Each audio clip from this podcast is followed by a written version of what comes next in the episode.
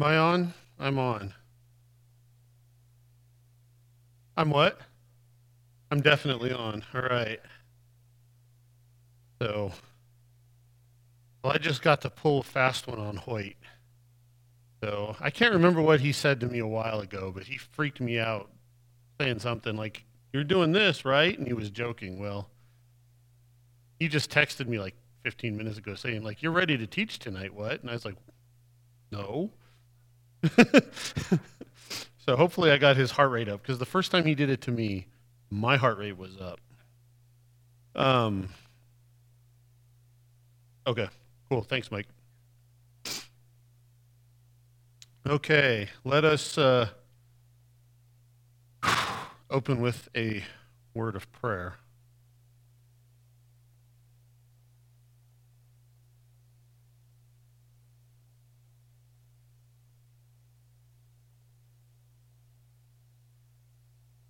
I'm not trying. I'm succeeding. Okay. Lord, we thank you for this beautiful day that you have provided so many good things for us life, a world to live it in, a world that declares your majesty. We can see you in so many things, in everything. So I thank you for your word, that you have given us minds to study it and hearts to behold it and to know it. I pray that you will write your word upon our heart. So now I ask that your spirit will be present here, that you will bless us as we seek clarity and understanding from your word. In your name we pray. Amen. And so clarity and understanding is only going to come through God today because I think I made a mess of everything. Um, I may have bitten off more than I could chew as I was trying to tie in what I talked about last week with what Hoyt was doing with the fruit of the Spirit. And there's a lot of cords there to braid together, and I'm not very good at braiding. So, let's try to make sense of this anyway. So, what did we talk about last week? Talked about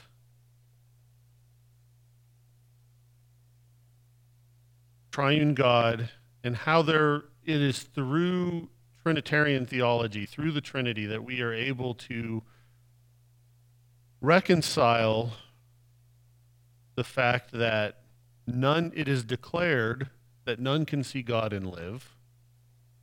And yet at the same time, Scripture testifies to the fact that there are many who spoke to God face to face. And so, and, and, and that was really, I mean, there's many instances of all that, but it's really encapsulated uh, poignantly at Sinai, where God declares to Moses that none, that if Moses sees him, he will be destroyed. And yet at the same time, Moses spoke to God face to face, as did Joshua and the elders of Israel feasted with Moses in the presence of God. They could look up from Sinai and see him in, on his throne. And so, how do we reconcile those things? But it is through the fact that God is Trinity, that He is Father, Son, and Spirit, and they are all three distinct persons, and all three are one God. And how that exists is a mystery beyond our capability of understanding. I mean, honestly, I find it comfortable and com- I find it comforting, is what I'm trying to say, that I can't totally, fully understand that because God is infinite and, and how is it that we mere mortals can fully comprehend the person of God? We can't. We can't comprehend. We cannot comprehend the idea of infinite, but we cannot fully comprehend infinite in itself. And so the fact that God has revealed himself in a way that is to us a mystery is indicative of the fact that he is infinite and that he is God. And not just a mystery in the Trinity, but in many other things as well. Like how how is he able to be fully God and yet at the same time fully man? I mean, he is mysterious. He is beyond our comprehension in so many ways. And yet it is through that revelation of who he is that we are able to reconcile the statements that none may see him and live and there are many who spoke to him face to face. What was how is that possible? What is what is the means by which that is reconciled? Through the son. But it really is to see god is to see the father and to see him we can't i mean in, in john in the gospel of john it declares that none have seen the father and, and God said, If you see me, you will be destroyed. And yet, through the Son, he is what? He is the radiance of the glory of God. Yeah, he is, he is, he is the exact imprint he's of the invisible God. I mean, he so he is he is the God that we can perceive. And so that is why it is the Son that is Emmanuel which means what? God with us. So it all fits together. It's, it's really quite remarkable, actually, how well it all fits together. And so we talked about last week how all of these encounters that we see in the Old Testament between people and God really are between people and the pre incarnate Jesus Christ, the Son of God before he has taken on flesh. So when Joshua is, when, when Abraham is about to sacrifice Isaac, it's Christ that tells him to stay his hand and provides a substitute sacrifice. When Jacob is wrestling at night with someone, he's wrestling with Christ. You know, when Joshua is, is scouting out the walls of Jericho, it's Christ that he meets who is the commander of the Lord's armies. You know, it's Christ that Moses is in the tent talking to face to face when he is speaking to God. It's really mind blowing when you think of the Old Testament in that sense, that Christ is everywhere in the Old Testament. So, that was what we talked about last week. But today I want to take that in a slightly different direction, in a very related but different direction, and try, and I may fail because there's a lot here, but try to pull it back to where Hoyt was talking about the fruit of the Spirit, to pull it all together. so we can see that this is all related, it is all part of the same cloth. And so, where is a good jumping off point for that? And I would say for tonight's discussion, a good jumping off point is Matthew 5 8.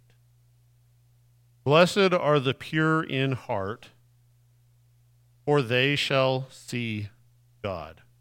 So last week we talked about how do we see, how is it possible to see God? Well, it's only possible to see God through, by means of, and in the person of Jesus Christ. Why? Because we're sinners. God is holy and righteous, but and we nothing impure can be in his presence.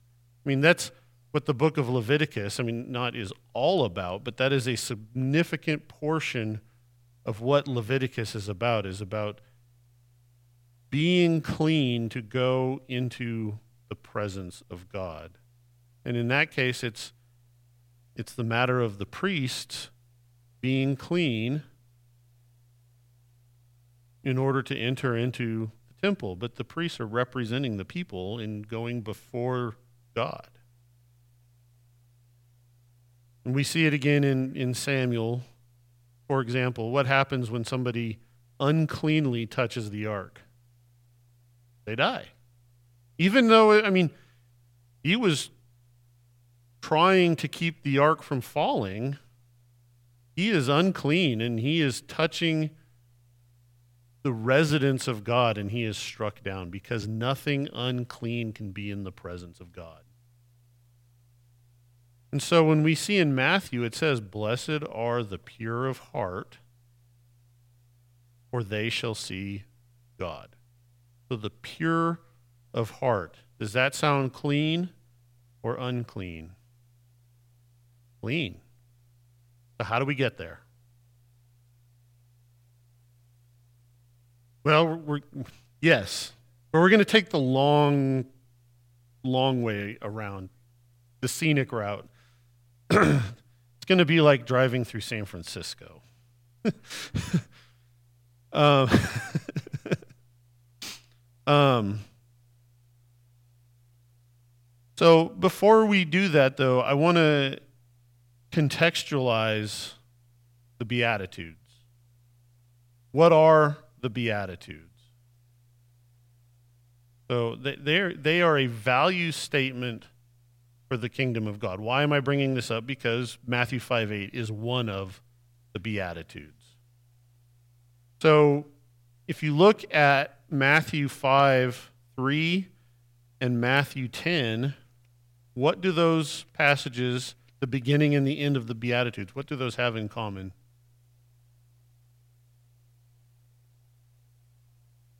No, that's 5 8. What does it say? Yes, exactly.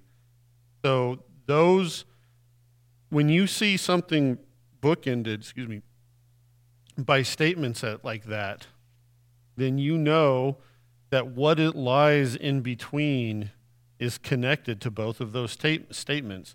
So Matthew 5 3 says, Blessed are the poor in spirit, for theirs is the kingdom of heaven. Matthew 5:10 says, "Blessed are those who are persecuted for righteousness' sake, for theirs is the kingdom of heaven." So in between all of those things, between those two statements, you have value statements for the kingdom of heaven, for God's kingdom. And the Beatitudes are outlining what the, that kingdom is all about. And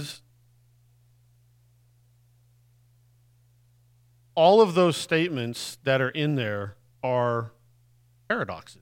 They're in opposition to each other. Blessed are the merciful. No, not they're not all paradoxes, but I mean, there many of them are. What they are, they are really countercultural. You think of the Roman world. Was there a lot of mercy in the Roman world? No. Was there a lot of purity or peacemakers? Did the meek in the Roman world inherit the Roman Empire? Might makes right. What did Caesar say? Veni, vidi, I came, I saw, I conquered. That's not God's way. And so this kingdom program is really calling people to be set apart from the Roman world and from the world in general, from the sinful world. So, but those who subscribe to this value statement are going to be set apart from the rest of the world. What do we call the church? What's, what is the church actually called in Greek? Does anyone know? Uh, well, yes, but I mean, what is the actual word for church in Greek? It's ecclesia, which means to be called out. So the church is called out, and by this value statement, God is calling us out. And so we can take from that, then, to be pure of heart, to see God, is to be called out. Yes? What? Yeah. Uh, in, but the New Testament is written in Greek, so that's why the the pertinence of that is a, a little more apparent here. Um, so if the church is composed of people who are called out by these things that run countercultural to the world at large, what does it mean to be pure of heart? Is, is the Bible concerned with the heart? Yeah.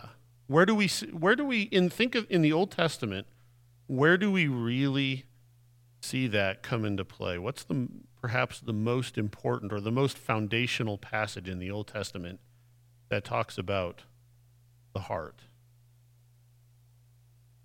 I've talked about this before. This is not necessarily new new ground.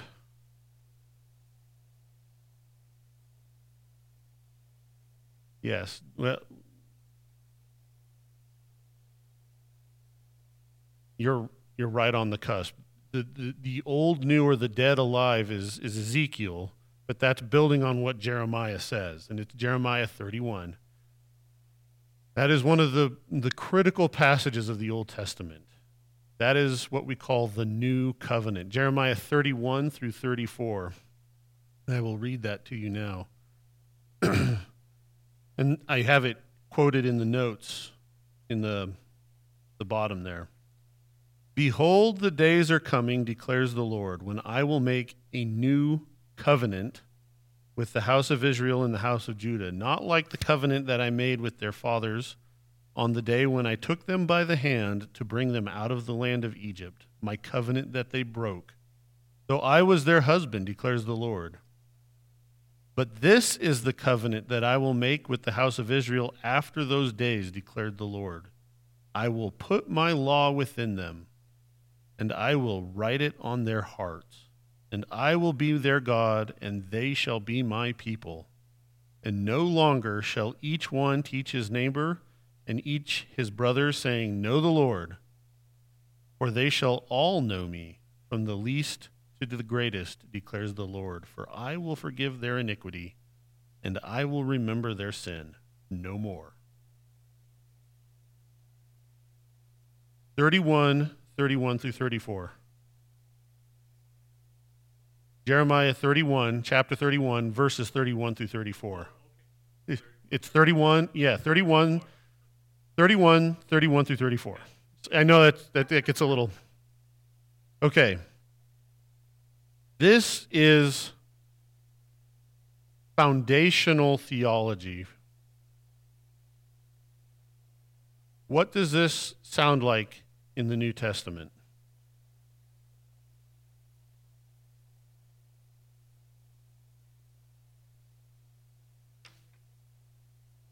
Yeah. Where is this? Re- let me rephrase. Where is this referenced in the New Testament? I mean, it's referenced in a lot of places. Uh, that whole passage that I read is quoted in full, and I think it's the longest single quotation of the Old Testament in the New Testament in Hebrews chapter 8. We'll get to that. So the whole thing that I just read is also Hebrews 8. What does Christ say when he breaks the bread and pours the wine when he initiates the Lord's Supper? This is the, the blood that will be shed for what? The new covenant. This is the new covenant that he is inaugurating. So let's let's look at that. Um,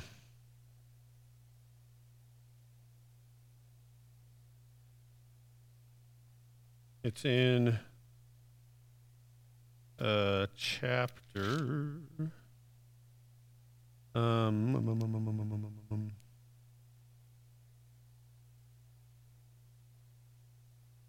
chapter 26, verse 26 of Matthew. Now, as they were eating, Jesus took the bread and after blessing it, broke it and gave it to the disciples and said, Take, eat, this is my body. And he took a cup, and when he had given thanks, he gave it to them, saying, Drink it, drink of it, all of you, for this is my blood of the covenant, which is poured out for many for the forgiveness of sin. What covenant is he talking about? The, new covenant that we read in Jeremiah. So, this passage in Jeremiah has a significant amount of foreshadowing and fulfillment in the New Testament. I mean, it is foreshadowing and being fulfilled in the New Testament. So, when we celebrate the Lord's Supper, we are celebrating a covenant affirmation. We are affirming that we have a covenant with God that brings about our salvation. That's really what we're doing. It's a covenant renewal. What was past, well, what was when Christ inaugurated this, what was he celebrating? Passover. What is Passover? It's a covenant renewal feast. So every time, and, and I went over this a few weeks ago in Sunday school, Passover is celebrated, I mean, actually described being celebrated only, I don't know, six or seven times in the Old Testament. Each time it's described as being celebrated, it is in the context of renewing and affirming the covenant that God made with his people. So there's the first Passover. When is the second Passover celebrated? In Joshua. It's not from after the first Passover Passover is not celebrated again until the new generation has crossed the Jordan, entered the land, and the first thing they do after crossing the Jordan is they all settle down and they celebrate Passover. Because they are affirming their commitment to the covenant that God made for their salvation. And we see this again and again, I mean, a few times in the Old Testament. What is the very first thing Hezekiah does after he, his father, the Baal worshiper, who has brought Baal worship into God's temple? What is the very first thing Hezekiah does after he cleans the temple out? They celebrate Passover because they are after years of apostasy, renewing their covenant with God. Josiah does it. What's the first thing the exiles do when they return from Babylon? They celebrate Passover. They are affirming the covenant that they that God has made with them that he will provide them the means for their salvation. So these covenants are important. God makes covenants as conduits for our salvation. What are the four main covenants of the Old Testament? What? That's one of them. There's three others. In order, you have the Noahic covenant, the Abrahamic covenant, the Mosaic covenant, and the Davidic covenant. I can't do three or four and hold a pen. um, so, what does God promise? What is the covenant that he makes with Noah? He will never judge the earth in that fashion again. So, right there, you have a blanket salvation, right? Okay. What is the covenant that God makes with Abraham? He promises three things. What are they? Descendants. What? descendants, blessing, and land. Okay? And who's going to get the blessing? Whoever blesses Abraham and his descendants. That's exactly right. Because who is his ultimate descendant? Jesus Christ. And so those who affirm Christ will be blessed. That's ultimately where the that is leading. And then God makes the covenant with Moses, and he gives them the law. And then the final covenant of the Old Testament is the one that God makes with David. And that's where he promises that there will be a, a particular descendant of David who will sit on his throne forever.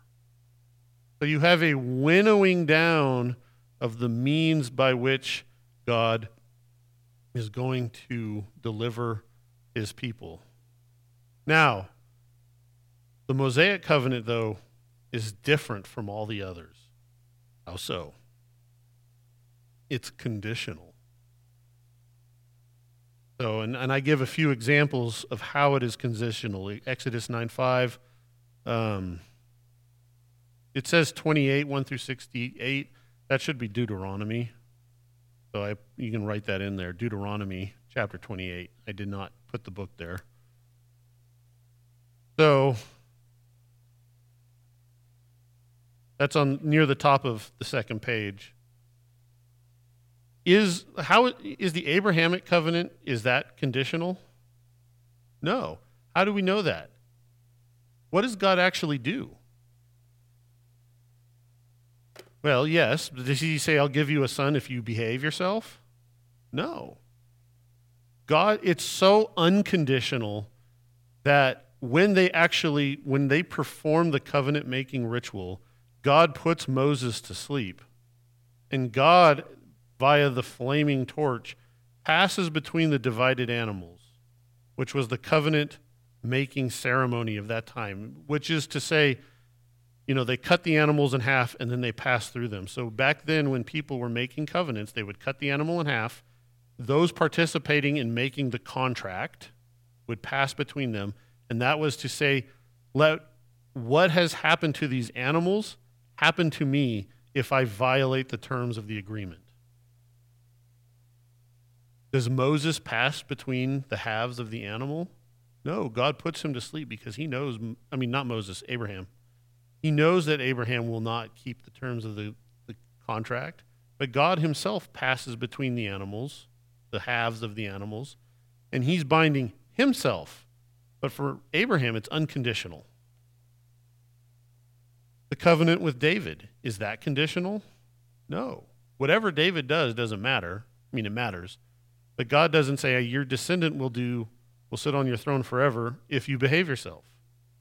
Does David behave himself? No. Is his descendant still going to sit on his throne forever? Darn right he is.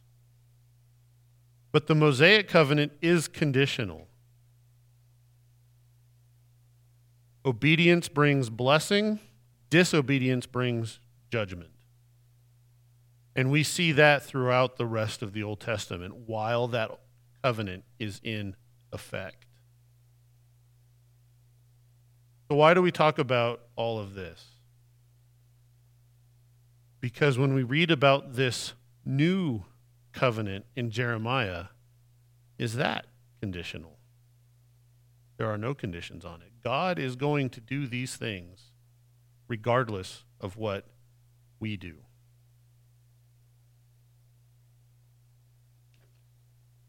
So let's read that new covenant again.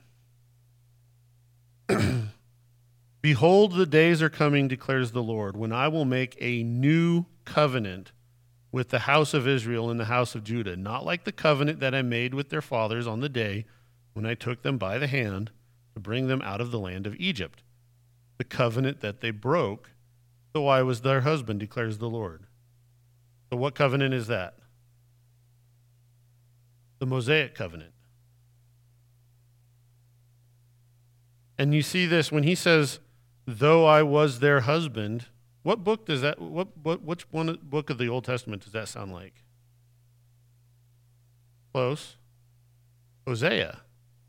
Where Hosea is Gomer's husband, and he, the life of Hosea and his continual forgiveness and acceptance of the return of his wife, even though she goes out and what does she do? She whores herself out, and Hosea continually takes her back. And Hosea is his life is picturing the you know God and his relationship with Israel and us. And Israel continually prostitutes itself to Baal and Dagon and Molech and all these other filthy gods. Yahweh takes them back. So that's what he says. Even though I was their husband, declares the Lord, but this is the covenant that I will make with the house of Israel after those days, declares the Lord. I will put my law within them, and I will write it on their hearts.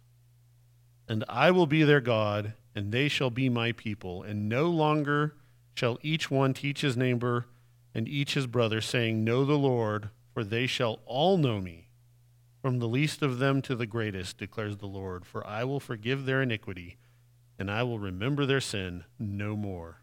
Does that sound like what Christ has done for us? Absolutely, it does. So, this is what Christ had in mind when he broke the bread and poured out the wine. He's saying, I am bringing about this covenant. The covenant that I talked about in Jeremiah, that starts now. That's what he's saying. Does that make sense? So, what do we know more about this covenant? The key there is the heart. Remember what we said, looked at back in Matthew 5 8. Blessed are the what? The pure of heart. What is going to be done on our hearts under the new covenant? He will write his ways on our hearts. Does that sound like pure of heart? Better believe it.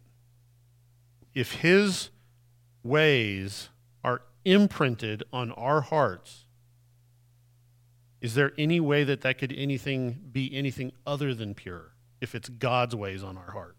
Does that make sense? Okay.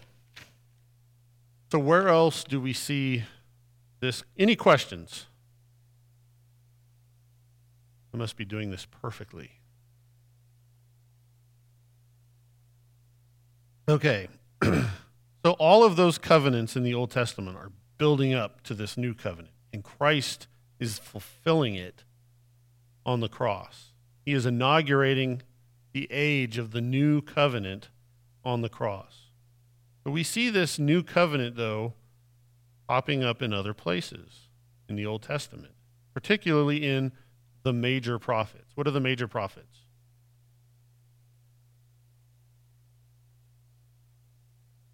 Ezekiel, Isaiah, Jeremiah, maybe Daniel. There's no book of Elijah. So the major prophets and the minor prophets is not referring to the prophets themselves, it's referring to the books, and it's only on it only concerns the size of the books, not the message of the prophet. So Habakkuk is a profoundly influential prophet, even though he only has three chapters. He's a minor prophet because he only has three chapters. Isaiah is also a profoundly influential prophet, 66 chapters. Elijah and Elisha were also profoundly influential prophets, and they have no chapters. So they don't, when you say major or minor prophet, it has nothing to do with their significance of the prophetic acts that they did. It's only in reference to the size of the book. Does that make sense? They're prophets, yes. Yes. Correct. In fact, how many minor prophets are there? Does anyone know? 12. And in the Hebrew Bible, those 12 prophets are actually considered one book, and it's called the Book of the Twelve.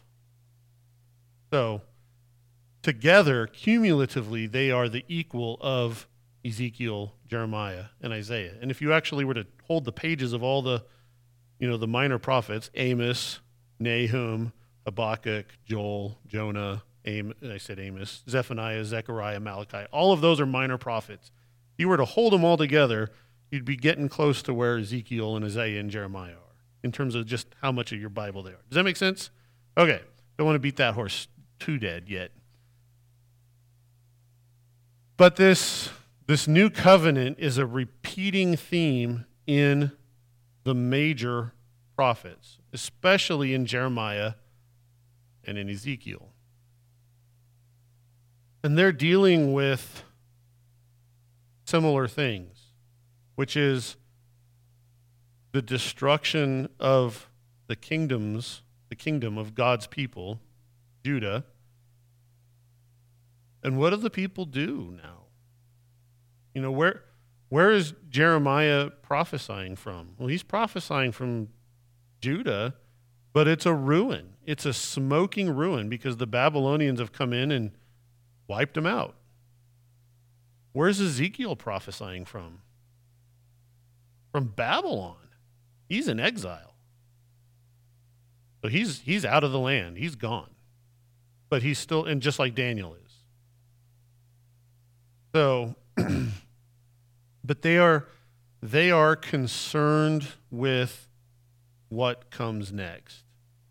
Were the people keeping the covenant that God made with them with through Moses?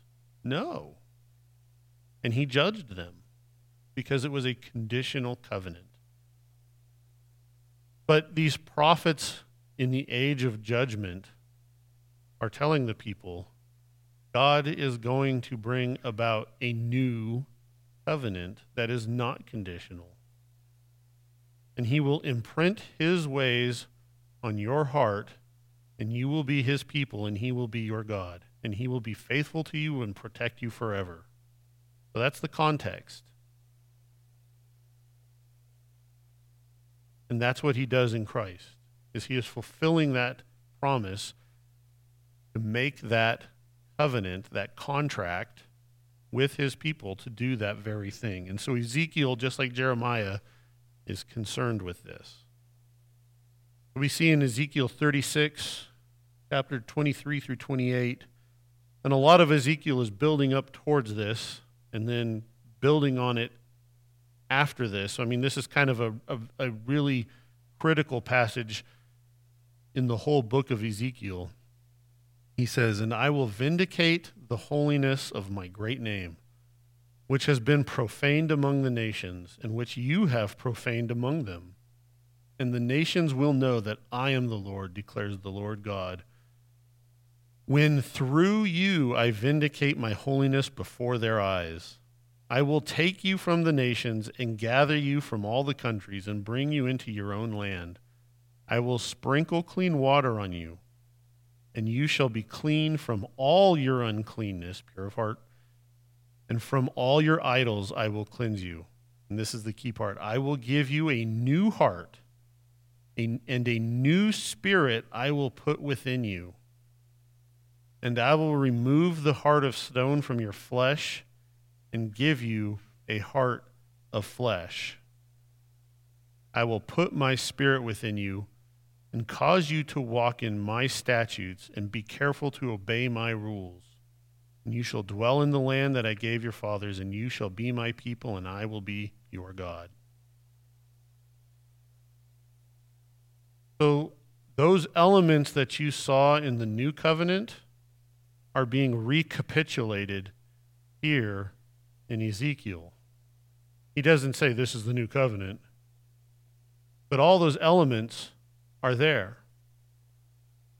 And we see this talk of the heart and his ways being imprinted upon the hearts of his people.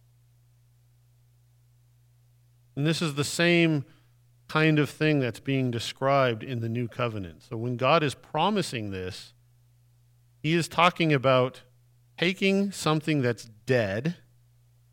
Is stone alive? No. In fact, it's more than not alive. You know, I mean it's it's totally inert. It's inanimate. So he's taking something that is totally lifeless. He's taking a heart of stone and what's he going to replace it with? A heart of flesh. Now, we, we're used to flesh being a bad word in terms of, you know, yes. Yes. And in that sense, it is. But here, what he's saying is, I'm going to take this thing that is dead, inert, and inanimate and make it alive. So you, you have but how is this going to be done now? He's giving us more details on how this is going to be accomplished. Yes. Starting to sound like something more familiar to us, doesn't it? So let's look at John 3.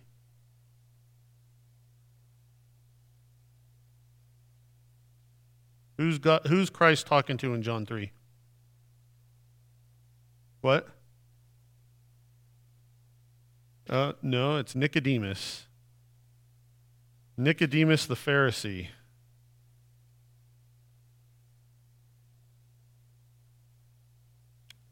And so it says, Rabbi, Nicodemus asked him, Rabbi, we know you are a teacher come from God, for no one can do these signs that you do unless God is with him. And Jesus answered him, Truly, truly, I say to you, unless one is born again, he cannot see the kingdom of God. So, right off the bat, Christ is talking about a new birth, something being made alive again. Nicodemus said to him, How can a man be born when he is old? Can he enter a second time into his mother's womb and be born? And Jesus answered, Truly, truly, I say to you, unless one is born of water and the Spirit, he cannot enter the kingdom of God. That which is born of the flesh is flesh, and that which is born of the Spirit is spirit. Do not marvel that I said to you, You must be born again. The wind blows where it wishes, and you hear its sound, but you do not know where it comes from or where it goes. So it is with everyone who is born of the Spirit. Nicodemus said to him, How can these things be? And Jesus answered him, Are you the teacher of Israel, and yet you do not understand these things? Because he's talked about it before in Ezekiel and Jeremiah. Truly, truly, I say to you, we speak of what we know and bear witness to what we have seen, but you do not receive our testimony. If I have told you earthly things and you do not believe me, how can you believe if I tell you heavenly things? No one has ascended into heaven except he who descended from heaven, the Son of Man. And as Moses lifted up the serpent in the wilderness, so must the Son of Man be lifted up, that whoever believes in him may have eternal life. So here Christ is talking about the flesh being made new by what means? The Spirit. He's looking back and he's talking about Ezekiel, and you know Nicodemus is like, "What?" And Christ is saying, "Are you not a teacher of Israel? Haven't you read this all before? Doesn't this sound familiar to you?" He's looking back at Jeremiah and he's looking back at Ezekiel and other places. And that's what he's he's kind of frustrated with Nicodemus. And Nicodemus is a good man. I mean, he he is a he will be a follower of Christ, but he is grappling with these things for the first time right now. I mean, we see him later on after Christ is crucified, you know. So give him a break. But right now he you know, he's not really showing up like he should because he's supposed to be one of the teachers of the nation and he is not seeing things for what they should be, the way he should be, I should say. So, you know, this passage in John 3 is really a passage that is talking about the new covenant, where the Spirit is making something dead alive. What do we call this theologically now in the church? What is our term for this? No, but it's related to that. What? No, we have a term specifically. I mean, yes, it is resurrection in terms that Christ was dead and he rose from the dead, but in terms of our hearts being changed from something dead to something alive. Who said who said regeneration? You got it.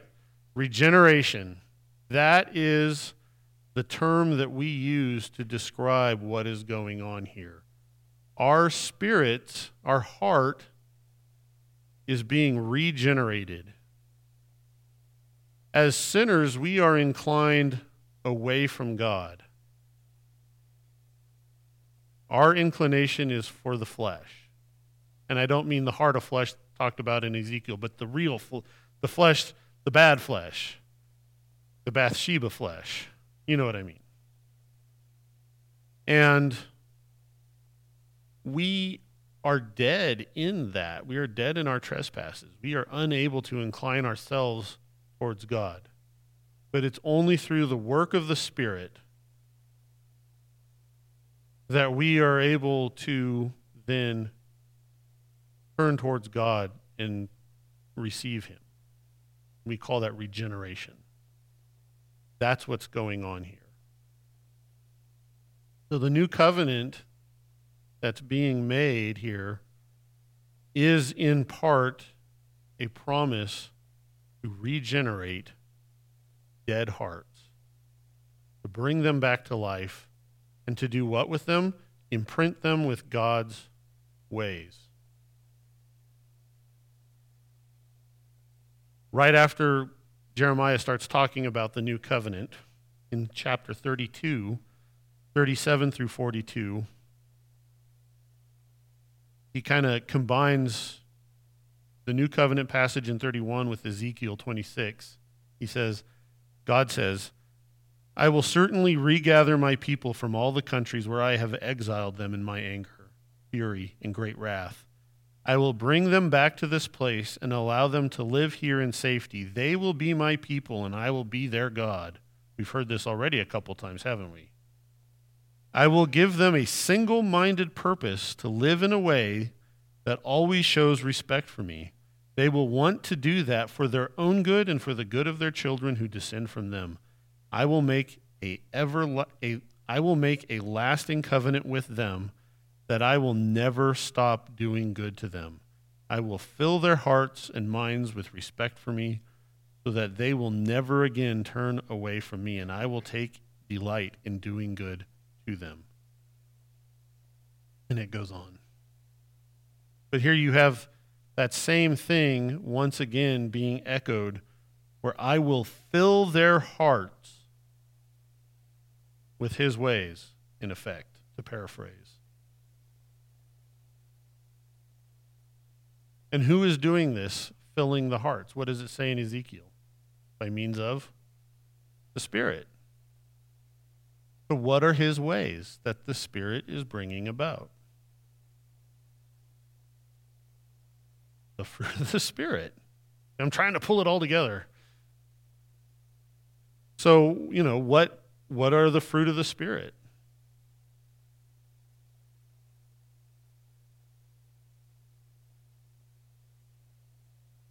Against those things there is no law. So, those those are the things that a living, spirit regenerated heart will produce. Those are the things that those who are pure of heart will produce. Blessed are the pure of heart, for they shall see God. Those who are pure of heart, how are they made pure of heart? By the Spirit they produce fruit of the Spirit. And we see this back in the Old Testament. This is not a new idea. You can go to Psalm 24.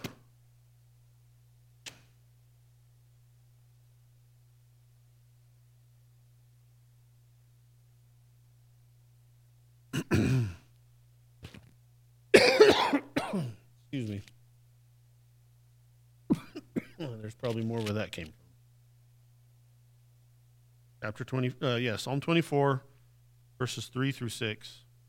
Who shall ascend the mountain of the Lord? And who shall stand in his holy place?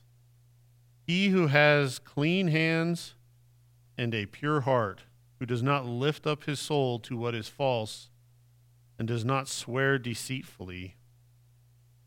He will receive blessing from the Lord and righteousness from the God of his salvation.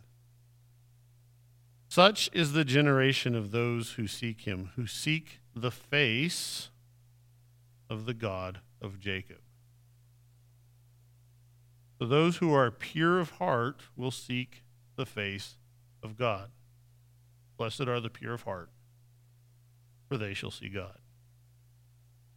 So that beatitude is really just echoing something that has already been established in the Old Testament. Remember, what's the great axiom of understanding, reading Scripture, especially the Old Testament? What God has done in the past, a model and a promise for what he will do in the future. What he has established here in Psalms, he is going to reiterate more succinctly in Matthew. This is kingdom value. This is part of the program of God's kingdom. And ultimately, what we see there in Matthew, those who are in the kingdom of God, seeing his face. Turn with me to Revelation, and we'll end on this. Revelation chapter 22.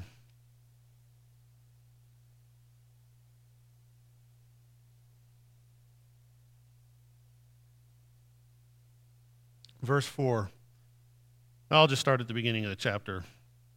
Then the angel showed me the river of the water of life, bright as crystal, flowing from the throne of God and from and of the Lamb, the throne of God and of the Lamb, through the middle of the street of the city, also on either side of the river the tree of life, with its twelve kinds of fruit, yielding its fruit each month. And the leaves of the tree were for the healing of the nations. No longer will there be anything accursed, but the throne of God and of the Lamb will be in it, and his servants will worship him. They will see his face, and his name will be on their foreheads. That's the kingdom. Blessed are the pure of heart, for they shall see God. So when it's all said and done, and he has returned, and he is triumphant over sin, and he is reigning in glory and majesty for all eternity. Those whom he has made his covenant with, who are pure of heart, what will they do? They will see his face. And it says, and his name will be on their foreheads. His ways will be imprinted upon them, just as it says will be imprinted on our So, all of this is tied together. You know, we talked about how can you see God and live if none can see God and live? I mean, how can those speak? How can how can there be those who see him face to face and yet none can see him and live? And yet the pure of heart will see him. So it's through Christ one way or the other, either in the through his person in the pre-incarnate Christ, we can see him face to face. I mean, those in the Old Testament. Those who walked with him saw him face to face. You know, what does it say at the beginning of Hebrews? In the past, God has communicated to us through the prophets, but now, in the latter days, he has spoken to us through his what? His Son. The Son of God is always God's means of communication with us, of our encountering Him. In the Spirit, too, but that's.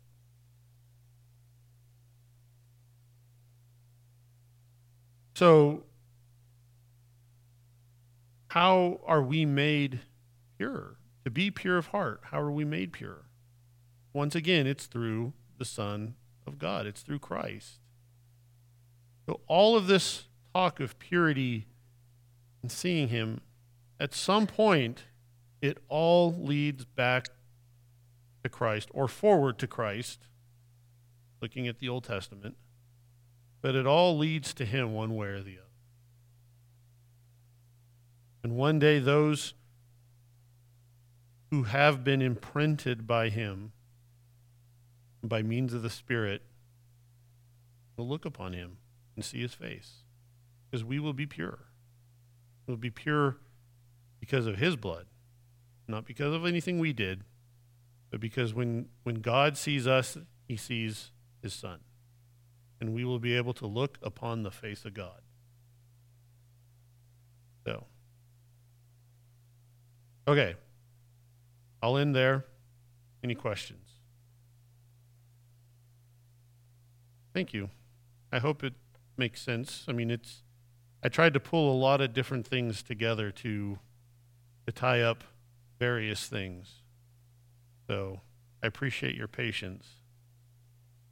But obviously there's more to say about this. It was hard to fit it all on two pages. Well, thank you. I started around 4:30, so it was I was a little rushed there towards the end trying to get it all on the page. I had to anyway.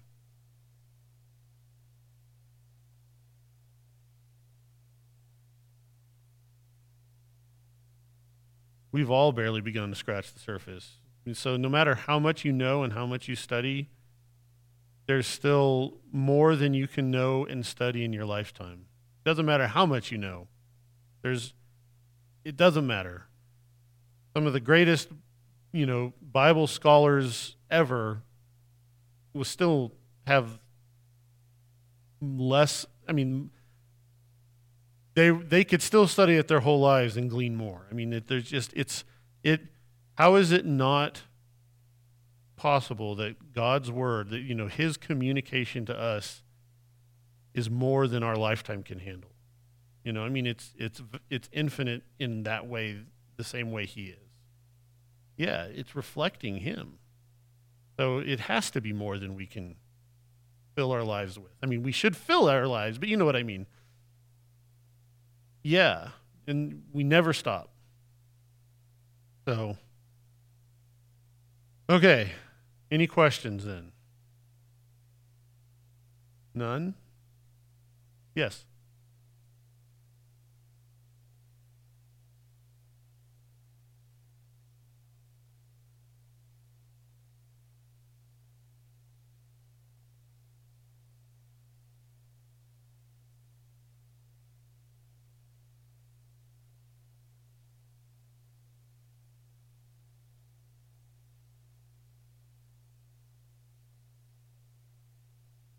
Yeah, they celebrated it once once they got out of Egypt. And then after that, they don't during the 40 years of during the wanderings, they don't celebrate it again. And then once they cross into Jordan, then they they do. And that's when it becomes like an annual thing at that point. So, but it and it and it is. It, I mean, it's a it's a covenant renewal you know, affirming their allegiance to God. And it's interesting that when they stray from God, it's something that stops being celebrated. So just like that that generation that sinned at Kadesh Barnea and God condemned them to die out in the wilderness, that was a they they blew it. And they they did not celebrate the covenant anymore. But they're the next generation did. I mean, and they all blew it after that, but you know, that's why they need to keep coming back and renewing the covenant. So, and it's a conditional covenant too. So, obedience brings blessing and disobedience brings judgment. And they needed to keep being obedient. So, anything else? Okay. Then I will close in prayer.